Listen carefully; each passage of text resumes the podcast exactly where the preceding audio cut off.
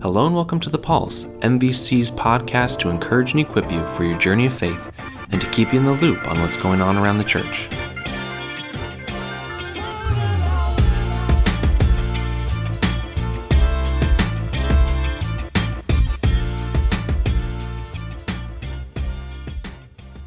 Hello everyone, welcome to episode 177 of The Pulse. David Miles here, and today I am recording from my office, which is something that I don't typically do. I don't normally record in my office because I am down the preschool wing of the church, and so during the week there's a lot of noise and excitement and activity going on, which I absolutely love. But it does make it hard to record a podcast. But I decided to record it down here this week in case you might pick up some of that noise and get a feel for the energy and the excitement that's going on. Now, we are doing check-in a little bit differently in light of COVID, and so it's going to be a little bit quieter this morning, but I hope that you hear in the background some of the excitement that's going on. And if you don't, let me just tell you, this is a happen in place during the week. I love the energy, I love the excitement, and I love the reminder of why we do what we do. We do what we do because we want to share the love of God with other people, and our preschool is an incredible outreach. I was having a conversation with somebody recently, and they were expressing some concerns about the state of the world, things that are going on, and in particular, concerns for their child, because there are a lot of things that are going on that are kind of scary, things that are going on that lead us to feel anxious, to have anxiety, to be nervous. And in that conversation, I was really reminded of the important reminder in 1 Peter chapter 3, verse 15, where we are encouraged to always be prepared to give an answer to everyone who asks you to give a reason for the hope that you have.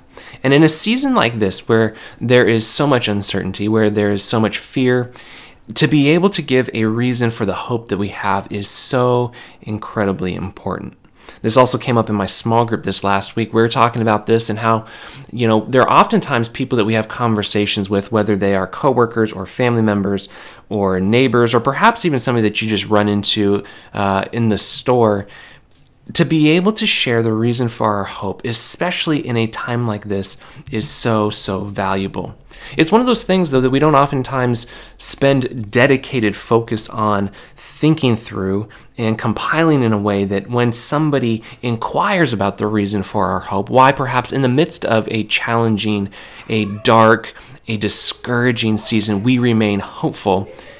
But we need to do that. We need to be intentional about thinking through those things so that we can give a concise and thoughtful response for anyone who asks in any season, in any context. One of my favorite contexts to be able to do this is actually during some work functions for my wife.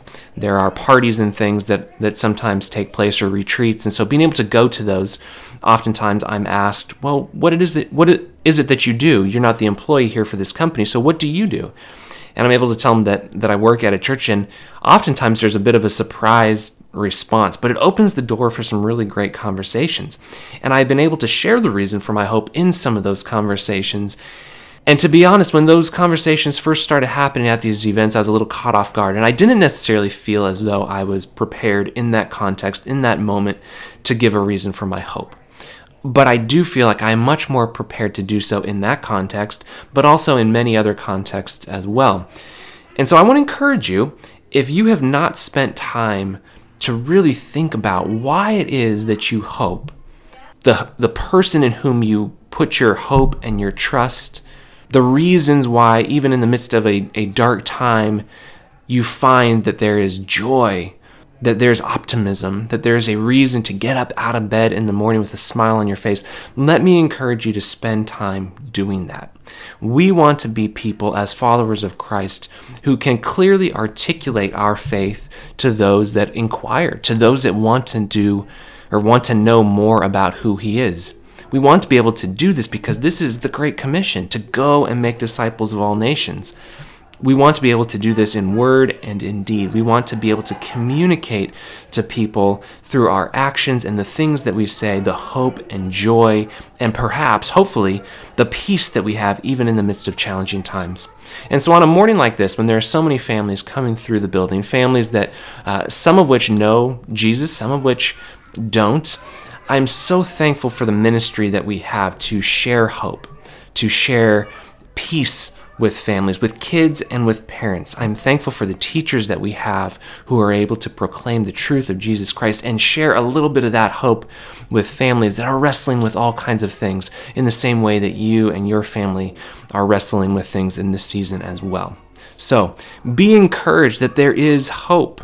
There is hope. That hope is found in Jesus Christ. And if you have not thought about how you can personally articulate the hope that you have in conversations with others, take some time this week to do just that. I want to thank you so much for listening to The Pulse. We hope that you have a wonderful day, and we'll talk to you soon. Bye-bye.